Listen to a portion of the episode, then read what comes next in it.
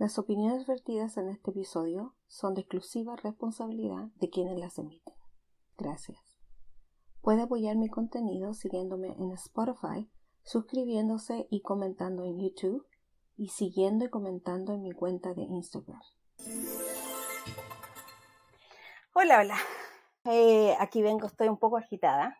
Andaba bajando y subiendo las escalas hoy día y entonces ando medio agitada para comenzar este podcast pero súper contenta porque tengo una invitada eh, que quería tenerla hace rato. Hablamos hace mucho tiempo de que ella viniera a conversar conmigo, pero teníamos que darle un poquito de tiempo porque ella estaba súper ocupada, pero también eh, recuperándose de algunas cosas que habían sucedido en su vida.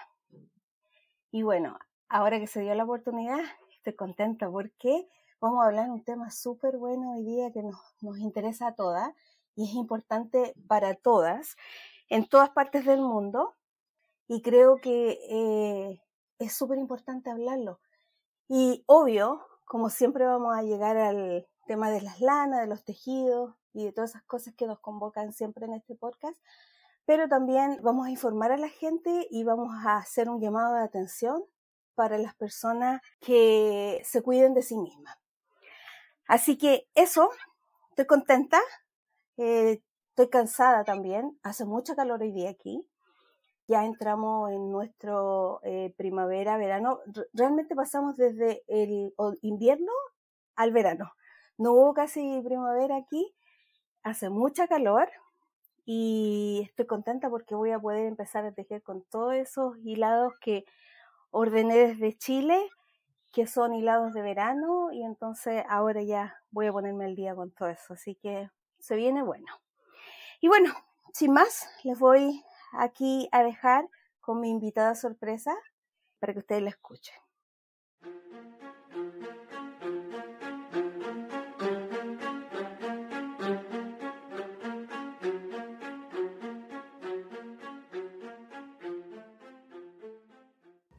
Así que, hola, hola. Cuéntanos, ¿quién eres?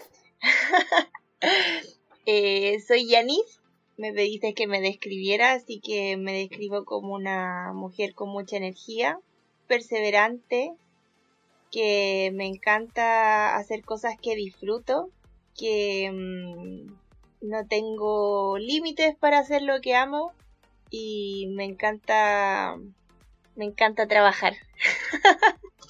Mm, eh, trabajólica. Yo siempre que la veo haciendo en su historia, ella siempre es súper inquieta y la veo haciendo mil cosas es como que su mente siempre anda así súper ocupada y su cuerpo la acompaña en lo mismo. Sí, sí, es verdad.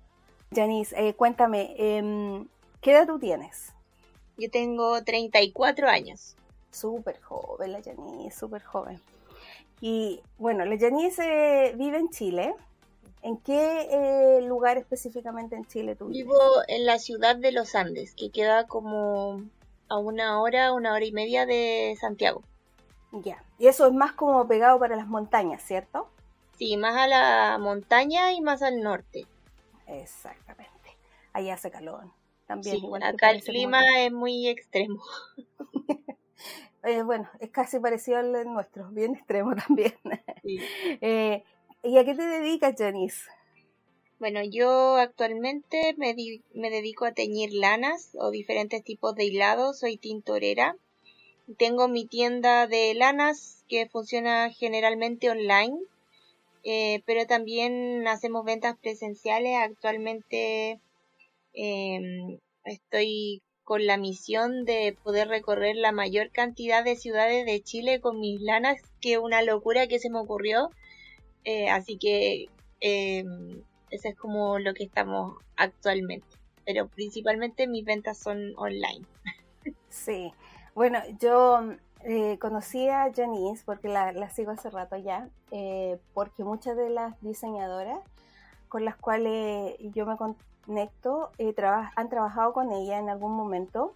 Em, es muy apreciada dentro de la comunidad tejeril porque ella es súper presta para trabajar con los diseñadores y bueno, con el entorno, también con sus clientes, porque la, veo que ella socorre bastante a los clientes, que a veces se quedan sin lana, que a veces andan buscando cosas específicas y bueno, ella es súper presta para eso y entonces de esa forma yo la conocí. Topamos en algunos grupos eh, en los que yo me envuelvo y bueno, ella tiene una historia súper, súper eh, eh, importante que transmitir y yo quería que lo hiciera en mi podcast porque yo siempre pienso que el tejido es una comunidad donde todos nos tenemos que apoyar y creo que este tema es súper importante para apoyar a otros y porque ella lo vivió de su vereda y puede decir, ok, esto me pasó a mí y creo que le puede ayudar a otro. Y entonces te invito, Jenny, a que nos cuente toda tu historia, que nos cuente qué es lo que te pasó no hace tanto tiempo y eso tan inimaginable que uno no se lo pasa por la mente, pero sucede. Eh, bueno, em, voy a contar más o menos como la historia desde el inicio porque em, en realidad son como antecedentes súper importantes que, que podrían considerar a alguien más que pase por algo como yo.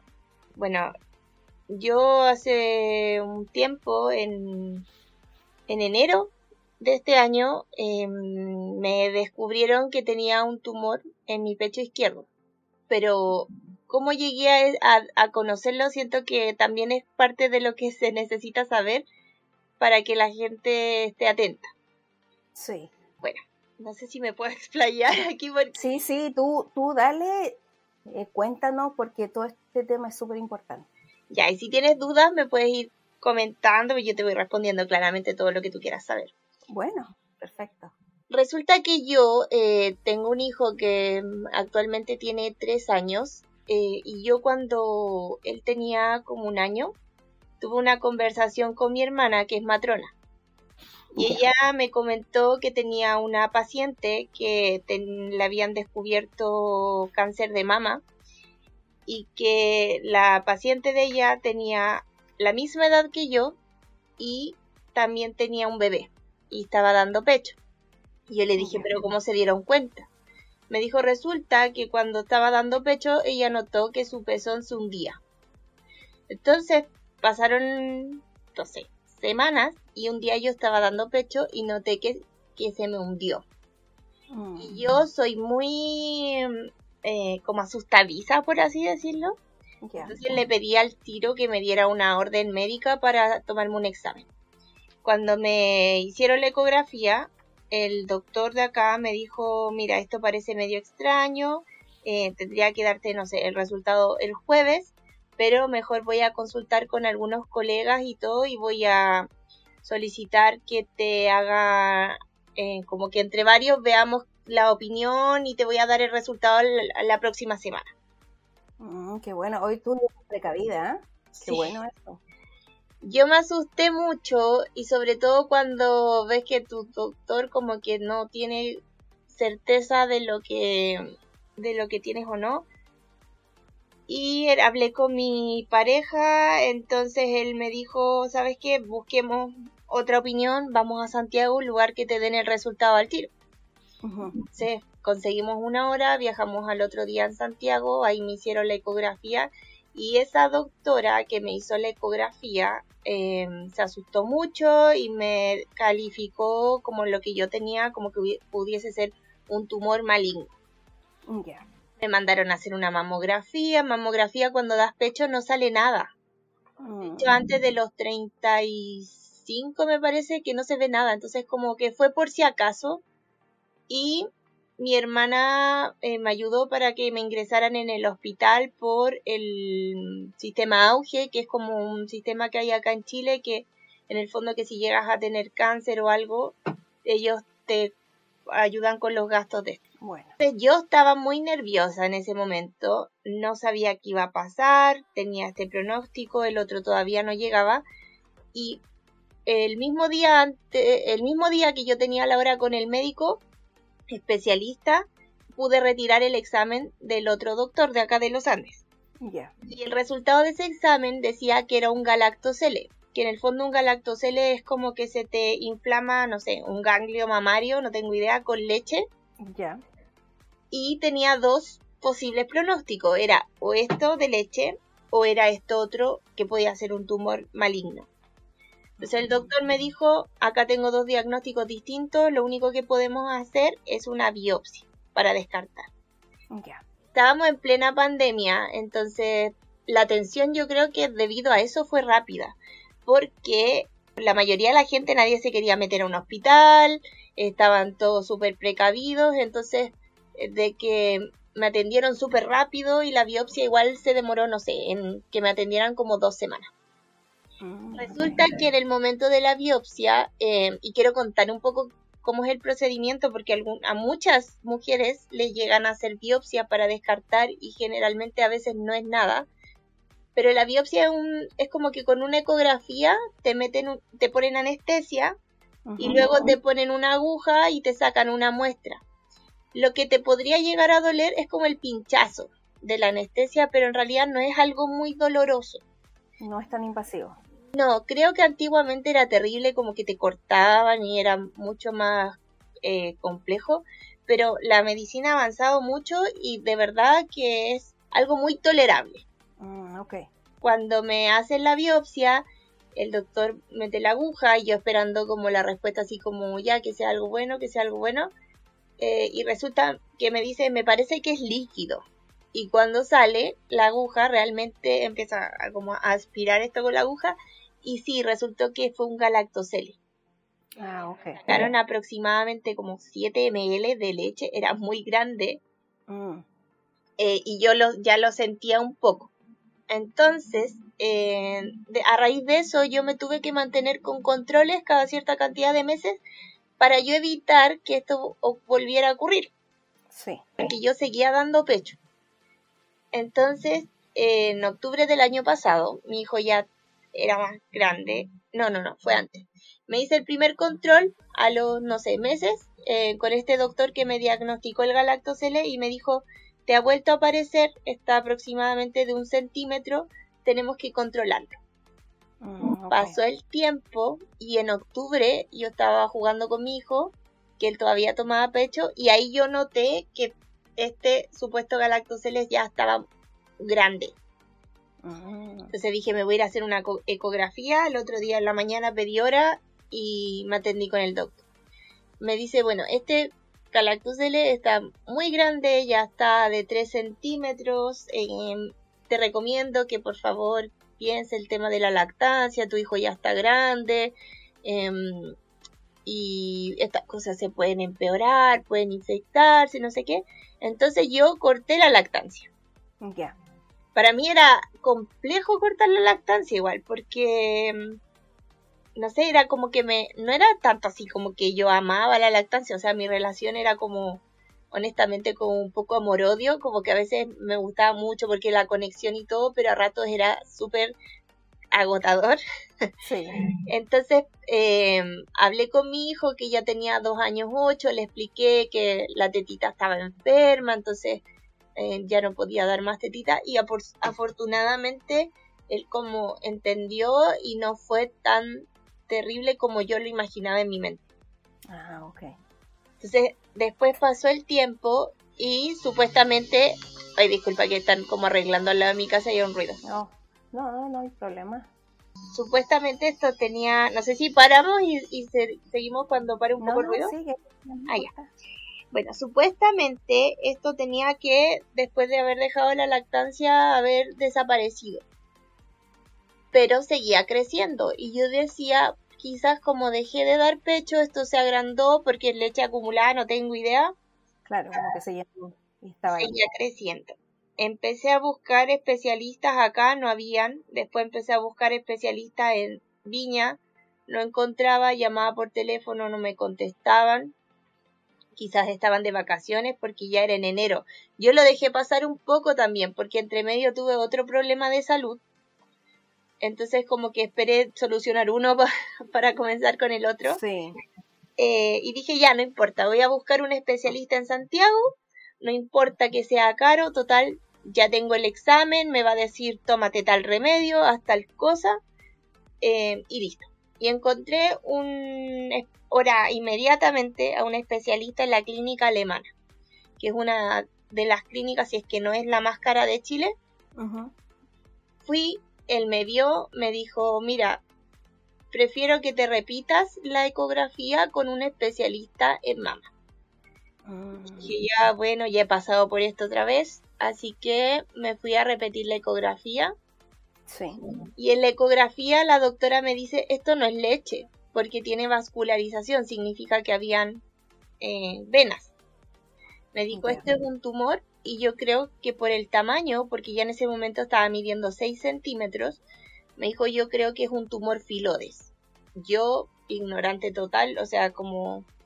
No, y trátanos, por favor, trátanos a todas de ignorante porque necesitamos saber detalles, porque de esta forma también estamos eh, educando a la gente. Bueno, mira, hasta ese momento yo em, lo que me explicó ella era que era un tumor que su característica principal era que crecía mucho. Me dijeron a mí que los nódulos como axilares, creo que se llaman, yo los nombres técnicos no lo conozco mucho, estaban como libres, que se supone que cuando el cáncer em, un tumor se va a esa parte ya es más riesgoso porque puede irse a, otras partes del cuerpo. Entonces yo dije, ya, si está eso libre, me quedé tranquila y también, em, como ya había pasado por esto una vez anterior, yo dije, puede que también vuelva a ser leche.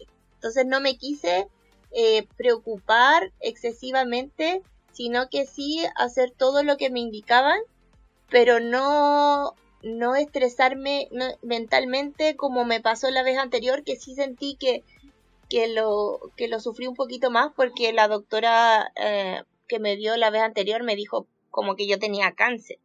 Ah, acá todavía era como que estaba en estudios y yo, si no está la respuesta, me voy a mantener tranquila. Ya ella se empezó a mover. Eh, cuando uno ya ve que los doctores se están moviendo por ti, están afligidos, como que dice, ya, esto es algo importante. Llamó a la doctora, no la contactó, me dijo, toma, anda, pide ahora con esta doctora porque el doctor que te vio anteriormente está de vacaciones y esto lo tenemos que ver pronto para que te hagan una biopsia. Ok. Ahí me mandaron a hacer una biopsia, tuve que hacer, la hice ahí en la misma clínica. Bueno, obviamente era más costoso y también la atención fue diferente, habían más personas en el momento de la biopsia, eh, la tecnología para sacar la muestra también era mucho mejor. Cuando sacaron la muestra, bueno, ahí salió tejido. Y a diferencia de la vez anterior, no era leche. Entonces ahí yo siento que fue el momento en el, en el que yo mm, eh, me preocupé mucho, mucho y medio pena. Claro.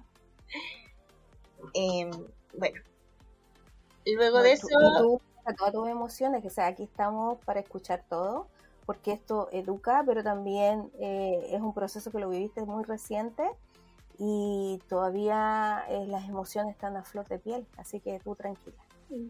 Bueno, cuando, cuando me dijeron eso, las preocupaciones ya eran varias en el fondo estaba pasando por diferentes procesos, estaba eh, con este posible tumor que no se sabía bien qué podía pasar, eh, al mismo tiempo me estaba separando con mi pareja, también el tema de los exámenes y todo te afecta, quieras o no, económicamente. Entonces me sentí como sentí como que estaba todo mal. Tuvo un momento como un, No fue todo el tiempo, sino que fue como un día de colapso en el cual me permití colapsar, por así decirlo. Pero después como que recapacité y dije, ya, para, porque en el fondo no sé lo que tengo, me siento bien porque yo no tenía ni un síntoma más que una cuestión gigante en la pechuga. Eh, el tema de pareja, en el fondo ya eh, íbamos a, podíamos sobrellevar bien la situación, tenemos una buena relación, nos vamos a seguir viendo, ok, eh, mi hijo está sano, en lo económico puedo trabajar todavía, si me tienen que operar voy a tener que hacer una pausa, entonces ahí fue que yo eh, decidí teñir gran parte del stock de mis lanas en, en el verano, porque también lo tenía pensado porque en invierno hace mucho frío y es súper complicado, y la semana que yo tuve de espera, más bien como la semana desde que yo esperé eh, a que me hicieran la biopsia hasta que me dieran el resultado de la, biopsia, fueron dos semanas, vino una amiga que me acompañó, que ella es profesora, estaba de vacaciones y me ayudó a teñir todo, casi todo el stock del invierno. Eh, para mí fue súper terapéutico porque en el fondo me mantuve absolutamente ocupada. Sí. Eh, y entretenida, lo pasé súper bien porque con mi amiga nos reíamos todo el día, poníamos música. Ella había pasado un proceso eh, similar, incluso más terrible, porque su mamá sí tuvo cáncer de mama que se recuperó y se tuvo que operar. Entonces, ella sabía mucho más que yo de todo. Entonces, eh, fueron días en que lo pasé bien. Me dediqué a pasarlo bien y a hacer lo que me gustaba y a no pensar ni averiguar tanto. Porque en el fondo cualquier cosa que yo averiguara iba a ser como ponerme en supuestos negativos y no se sabía. Entonces, ¿para qué iba a estar em, llenándome de malos pensamientos si en el fondo no sabía lo que iba a pasar. Y, claro, es súper importante. Y bueno, yo tengo que decir en esto también, como veía sus historias constantemente, es que la Janice es súper positiva. Ella, eh, su temperamento en sí es una persona bien alegre. Y entonces, aún de las dificultades, se le, se le veía que ella estaba haciendo todo lo posible eh, por llevar esto así eh, tranquilo y positivamente aunque eh, sí estaba contando alguna, en algunas historias lo que le estaba pasando, pero siempre su actitud fue siempre bien positiva en, todo esto. Sí, me cuestioné mucho también el compartirlo, porque en el fondo em,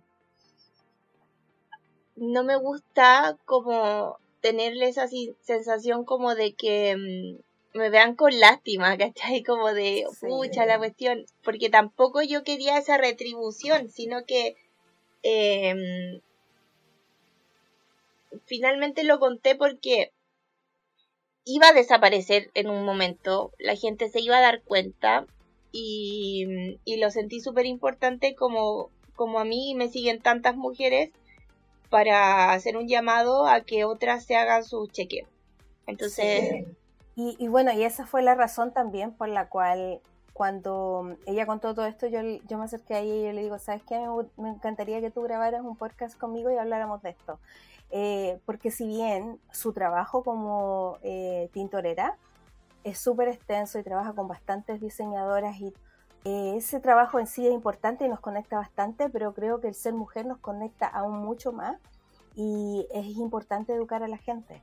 Entonces, como en mi podcast se escucha en toda Latinoamérica y también por el mundo, todas las personas latinas que están por el mundo, yo creo que es importante hacer este llamado a la conciencia para que la gente sepa que uno no se lo espera, que sea, Janice tiene solo, eh, está en los recién en los treinta y tanto, y, es súper joven y ella me imagino que ni, ni pensaba que esto podía suceder y pasó. Entonces, es para mí súper importante que la gente sepa que esto puede pasar en cualquier momento, a cualquier persona y en cualquier lugar. Y yo voy a hablar un poquito de estadísticas eh, cuando ella nos cuente toda su historia, eh, para que usted sepa cómo nos afecta a nosotros los latinoamericanos. Sigue, Janice. Bueno, em, el resultado de la biopsia estuvo súper rápido. Fueron cinco días hábiles. Em, y ahí me confirmaron que el tumor que yo tenía era de características que se llama filodes. Em, y era lo que se sabía, pero me lo tenían que sacar rápido para volver a hacer una biopsia una vez que me operaron. En la operación mm, me sentía, a ver, algo que he hablado con amigas es como que yo tengo la ansiedad súper controlada en ese aspecto en temas como en situaciones así, como de, no sé, que me vayan a operar o que vaya a pasar algo no muy bueno, no, no me quedo, no doy vuelta así como, ay, me van a operar y ando sufriendo antes de, no, tengo súper controlado, pero sí me preocupaba mucho mi reacción de verme después de la operación. Era como, pucha, no sé, me voy a sentir mal conmigo misma, voy a perder mucha, mucho de mi autoestima, a pesar de que yo no soy, eh, me considero cero pretenciosa ni nada de eso. Ah, pero mm, es un choque porque en el fondo una parte de tu cuerpo va a cambiar bastante. Sí. Eh, finalmente la operación fue súper buena. Eh, no sentí grandes molestias ni gran ni dolor que también me, me preocupaba quizás iba a quedar muy mal nada fue una recuperación genial em, la pechuga para que hablemos temas más gráficos eh, no me quedó tan dañada porque yo le contaba a mis amigas que el peso del tumor finalmente pesó 135 gramos y midió 8 por 6 centímetros. Oh, eh, y yo había terminado de, dar pecho antes, entonces como que mm, estaba todo cambiando. Entonces, antes de que me operaran, mi pechuga estaba muy abajo. Mm, entonces ya no estaba bien, pero después de la operación como que volvió a su posición y, y la forma se vio alterada un poco, pero tampoco es algo como que yo diga eh, qué terrible ni nada. O sea, em, como que verlo me recuerda que, que todo lo que pasé, o sea, siento hasta un poco de, orgullo de mí misma de recordar por em, como todo, todo lo que pasé en ese momento y cómo lo pude sobrellevar. Entonces no lo veo como algo malo ni negativo, ni algo, ni algo que me dé pena, ¿no? Sino que es como algo, como es nomás. Claro. Em, luego de la operación, se demoró mucho más tiempo en llegar el resultado de la biopsia. Finalmente me cambiaron, eso no lo conté, me cambié de clínica. Oh, Porque la clínica donde estaba, yo le comenté a la doctora que para mí era impagable estar en esa clínica y ella me llamó a una colega que me recomendó, me dijo que era muy buena de otra clínica que es la clínica Dávila y ella atendía por FONASA, entonces como para que el costo de la operación fuese más bajo. Llegó el resultado de la biopsia, segunda biopsia, y el tumor era un tumor filodes, que los acá les voy a explicar un poco los tumores, porque ahí fue cuando yo empecé a averiguar un poco más del tema. El tumor filodes es un tumor que se da en los pechos, es un tumor que es muy poco común, le aparece como al 1% menos del 1% de la población. Su característica es que crece muy rápido y existen los tumores benignos, borderline, que es como que no es, bueno pero podría llegar a ser malo. Sí. Y que eh, su gran riesgo es que puede llegar a reaparecer. Y el maligno. Y el maligno, em, cuando yo ya empecé a averiguar más, me di cuenta que era terrible porque yo decía, bueno, si no está en la axila, estoy tranqui, pero no, resulta que el maligno no entra por la axila, sino que es como que entra al músculo, luego al hueso y llega al pulmón. Mm, Entonces es tremendamente dañino si llega a ser... Em, ya, y agresivo. Muy agresivo. Eh, pero también es muy poco común. Ya. Así que cuando llegaron los resultados, em, dije ya, al fin salí de esto, estaba más tranquila, pero la doctora me comentó que era borderline, entonces lo que tenían que evaluar con un comité médico era si me volvían a operar para sacar más tejido, porque habían sacado como poco tejido por la parte interna, si me hacían radioterapia para evitar la reaparición o en el fondo me mantenían solamente controlada.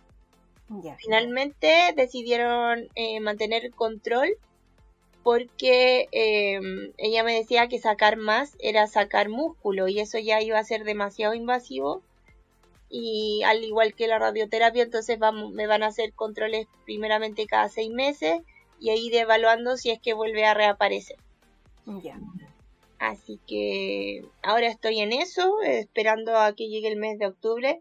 Y mientras tanto estoy pero full haciendo de todo. Sí, bueno, eh, vamos a contar después y vamos a ponerlo en las notas del podcast también, todas las redes sociales de Janice, para que ustedes las vayan a seguir, porque también, eh, como dije, ella es eh, tintorera y vende sus lanas y bueno, está constantemente sacando cosas nuevas. Mis papás estuvieron en Chile y yo tuve la, la oportunidad de comprarle algunas lanas. Compré unas minis de ella, que según yo las iba a usar para unos calcetines, según yo pero cuando las vi eran tan lindas que eh, estaba contando a una de mis amigas y le digo, no, no puedo usarla para calcetines si son tan hermosas.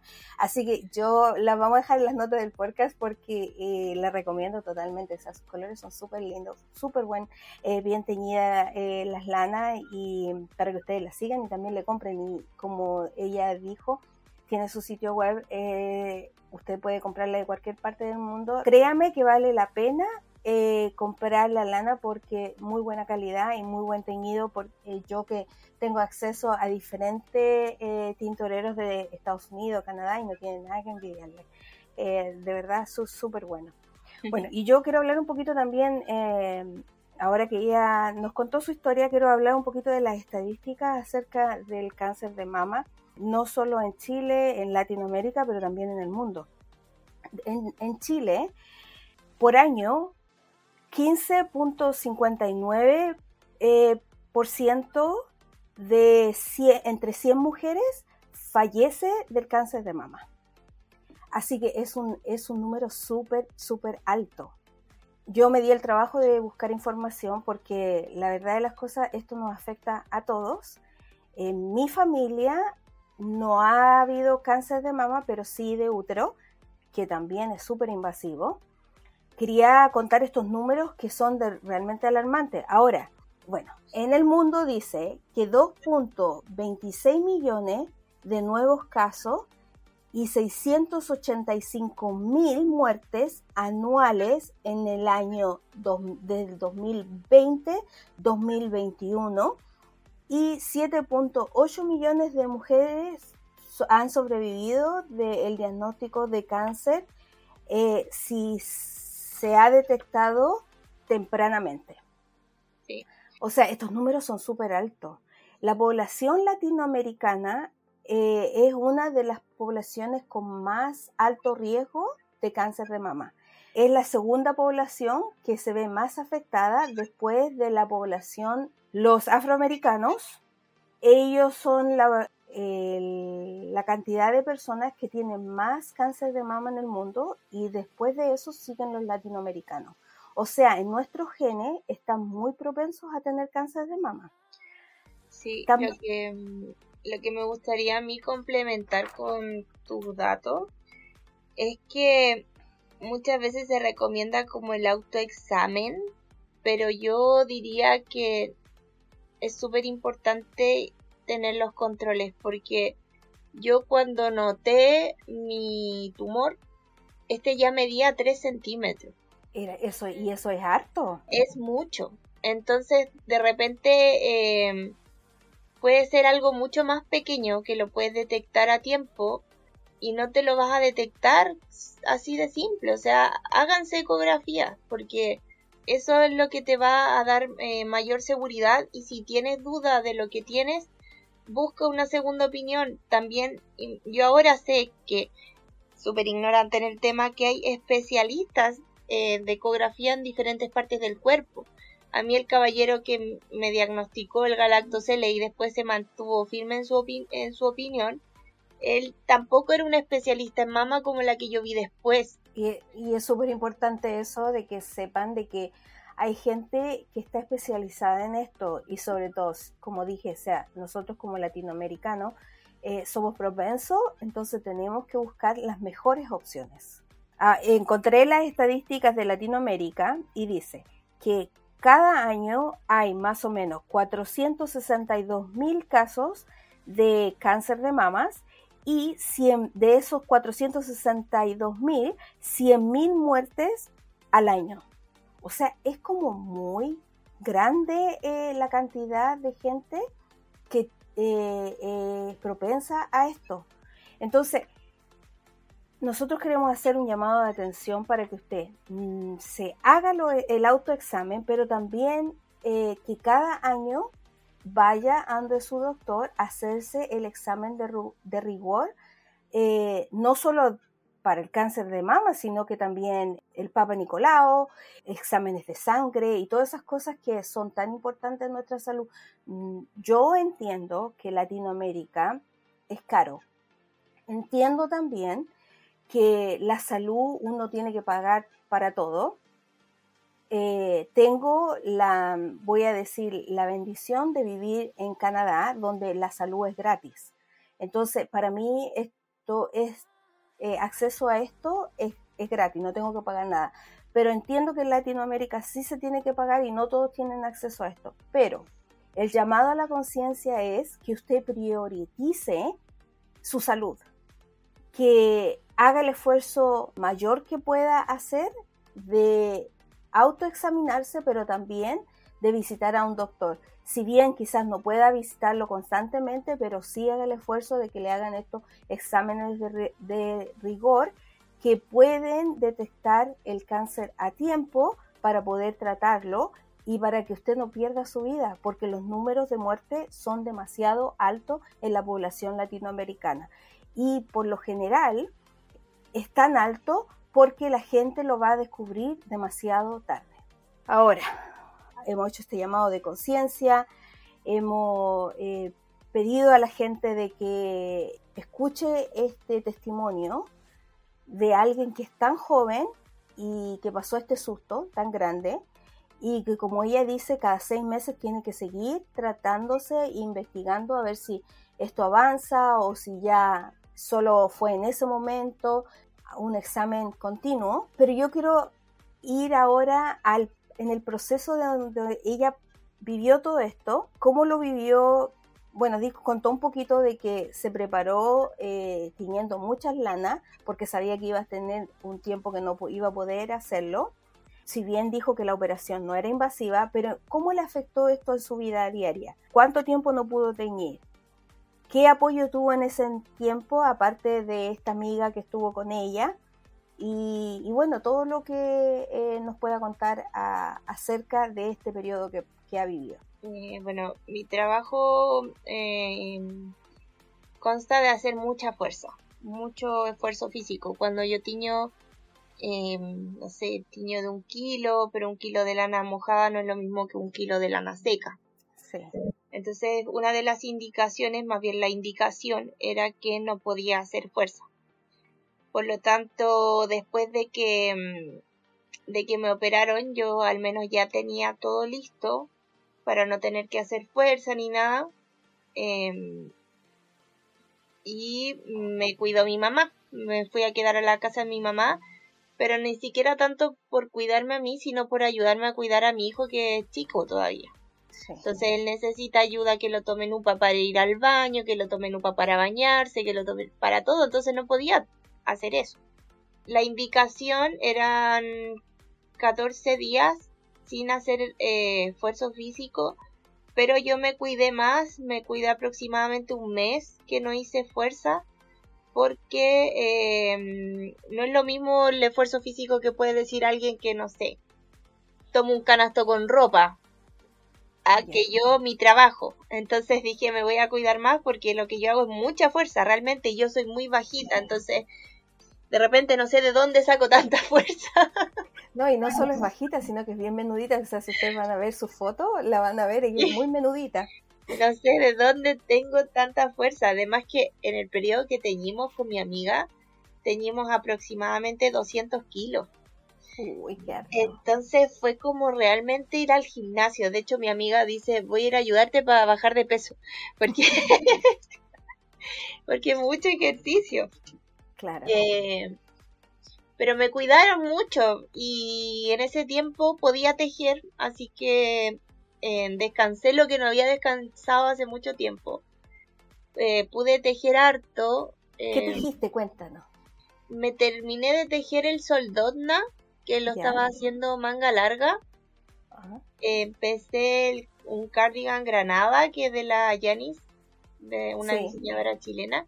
Sí, yo le traduzco los patrones a ella. Ah, genial. Me falta terminar las mangas.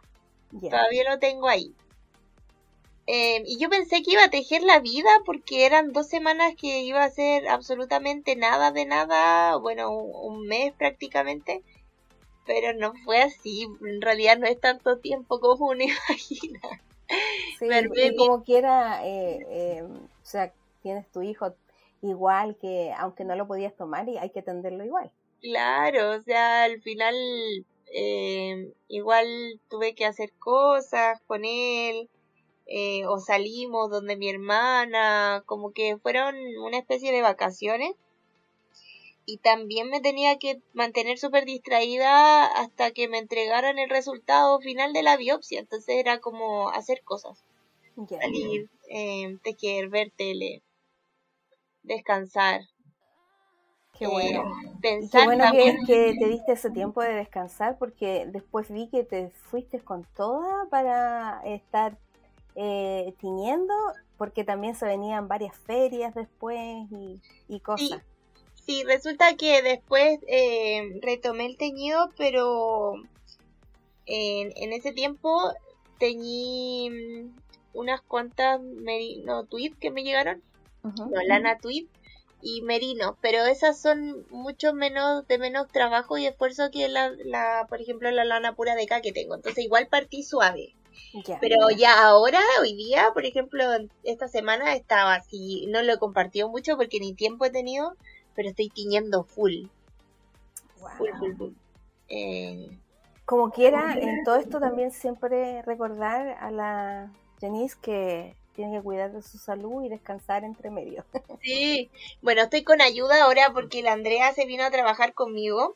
Sí, la Andrea es, eh, es la que estuvo conversando hace unos episodios atrás acerca de todos los test y el de cuidarse también las manitos, de cuidarse la salud. Así que ella es una tremenda tester para muchas diseñadoras, no solo bien conocidas, pero otras también que van saliendo y se están haciendo de conocer.